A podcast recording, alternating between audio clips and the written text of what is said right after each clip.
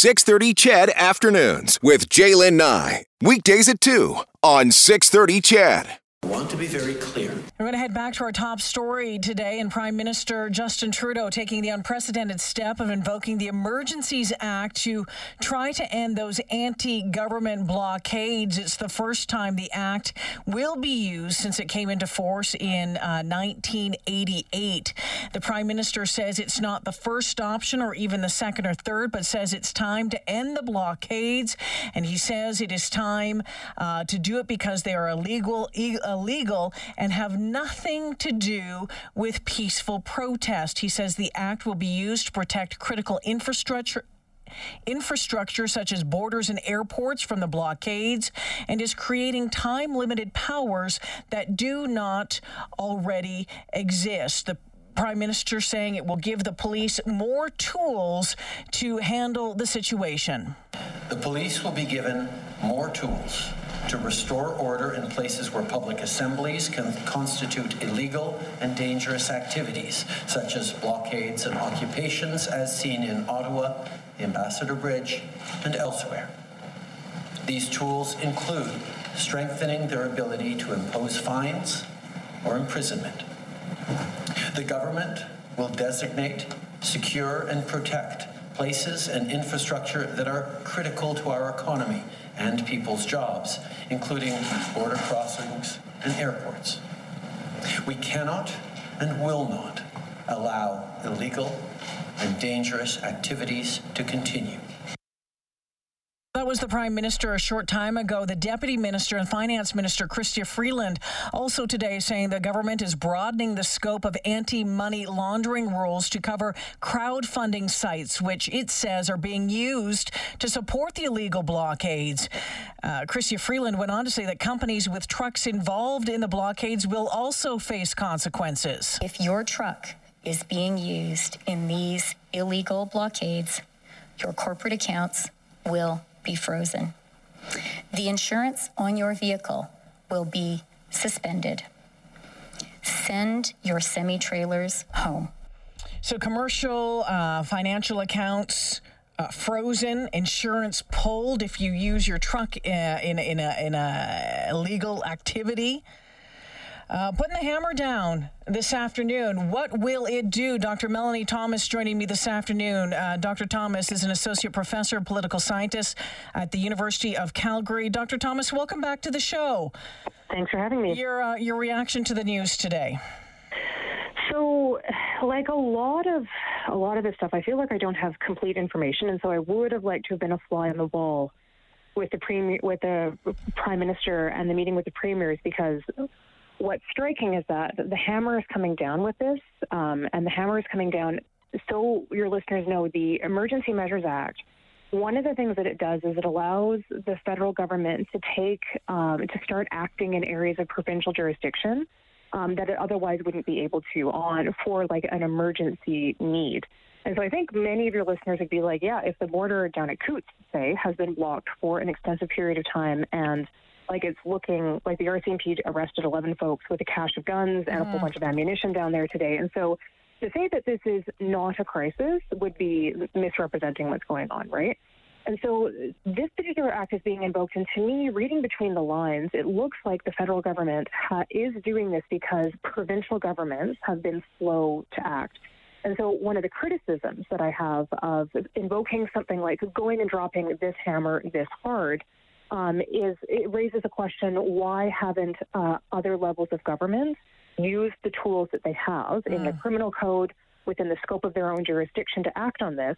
And to me, it seems like the Premier of Alberta um, has been, uh, I don't want to say uniquely unwilling, but been consistently unwilling to address, in particular, the Coutts blockade. And I know some folks might say, but borders are federal jurisdiction, and it's like, yeah, but the highway by Milk River is not. And so, in that sense, when the premier comes back and says, in response to the prime minister saying, "I'm invoking this um, so that we can enact some things to like clear this stuff and get it done," and the premier says, "No, no, we don't need it," like I, I'm skeptical because uh, because there seems to be a distinct lack of urgency locally here. Mm. But the other thing I would say is that I think those of us who aren't in Ottawa don't fully appreciate just how much of a mess that is. I mean, the things that I've seen um, are pretty horrifying. I know that uh, for people saying like this isn't as bad as what people think, like there's a thing our brains do. It's called normalcy bias, and so it makes us um, make things that are really atypical and abnormal seem more normal, so that we don't freak out as much about it. And the things that I'm seeing coming out of Ottawa, um, seeing those folks arrested with that kind of weapons cache at Coutts, like this is alarming, and people should be very, very worried about it. And I think we should also be really worried that some leaders who have space and scope to act seem to be willing to just let this run in a way that and the problem with letting this run is that the actions that are being taken are actually actively anti-democratic. Like this isn't a protest. Protests don't involve like blocking major like points of entry for borders, right? Like uh, lot, protests can do a lot of things. Protests are meant to be disruptive, but there, there's a difference between engaging that kind of protest to try to make points uh, and engaging that kind of protest for seditionist reasons. And so, mm-hmm. like to me, it's imperative that very. I, I agree with the prime minister that very little of this appears to be about COVID now.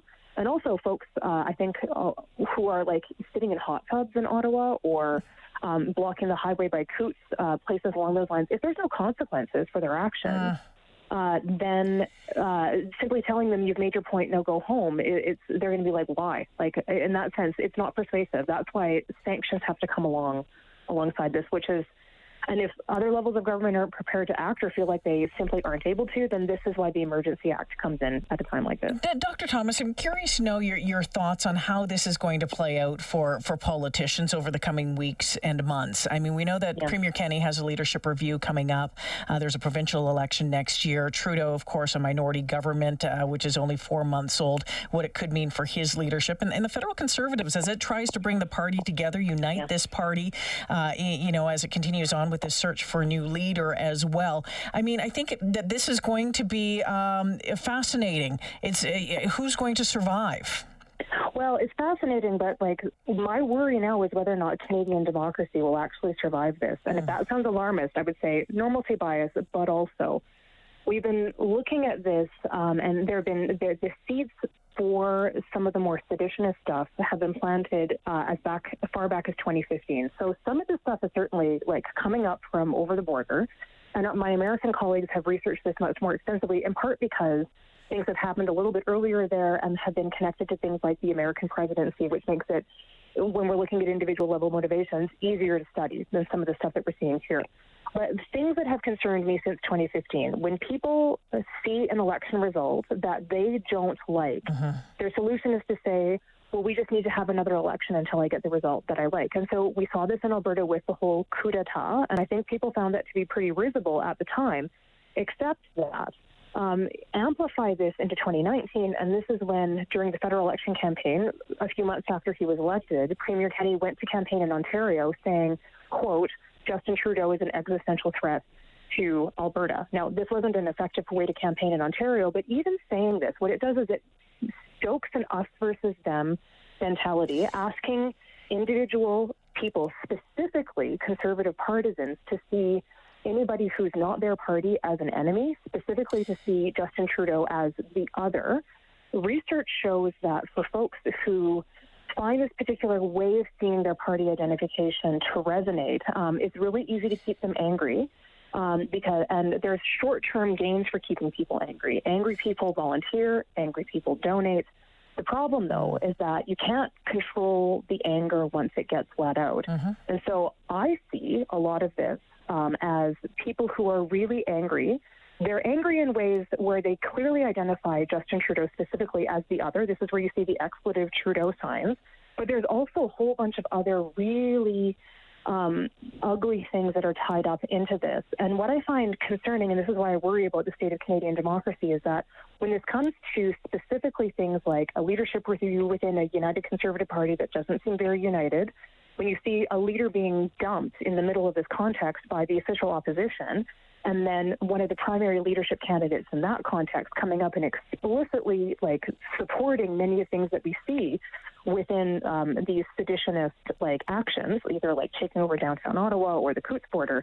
What this suggests to me is that um, some political elites are more interested in maintaining a grip on power or working so that people that they don't like, the other, cannot have access to power Uh, and to do that, they're prepared to extend the right flank of a party that's not very united to include some pretty anti democratic sentiment and some pretty anti democratic attitudes and things that Canadians on the whole very clearly reject, right?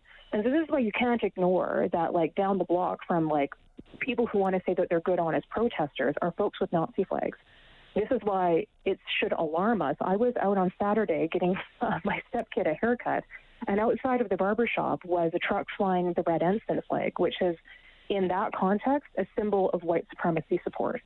And so, like, there are, this is why I say resist the normalcy bias. This is bad. Playing footsies with these ideas and, like, not actively taking steps early to lock a lot of this stuff down and to repudiate many of the motivating ideas, it's really corrosive and it's really toxic. And a lot of the reasons why some political elites aren't showing that kind of leadership is because in the short term, myopically, it is it seems very effective to them. They get they get a payoff, and as a result, they don't want to lose that donor, they don't want to lose that volunteer, which is why they don't set the boundary, which is why you end up needing to invoke the Emergencies Act. Dr. Thomas, we'll have to leave it there. We're out of time this afternoon. Always appreciate your insights. Thanks for this. Thanks for having me. Yeah, take care. Dr. Melanie Thomas is an associate professor in uh, political science at the University of Calgary.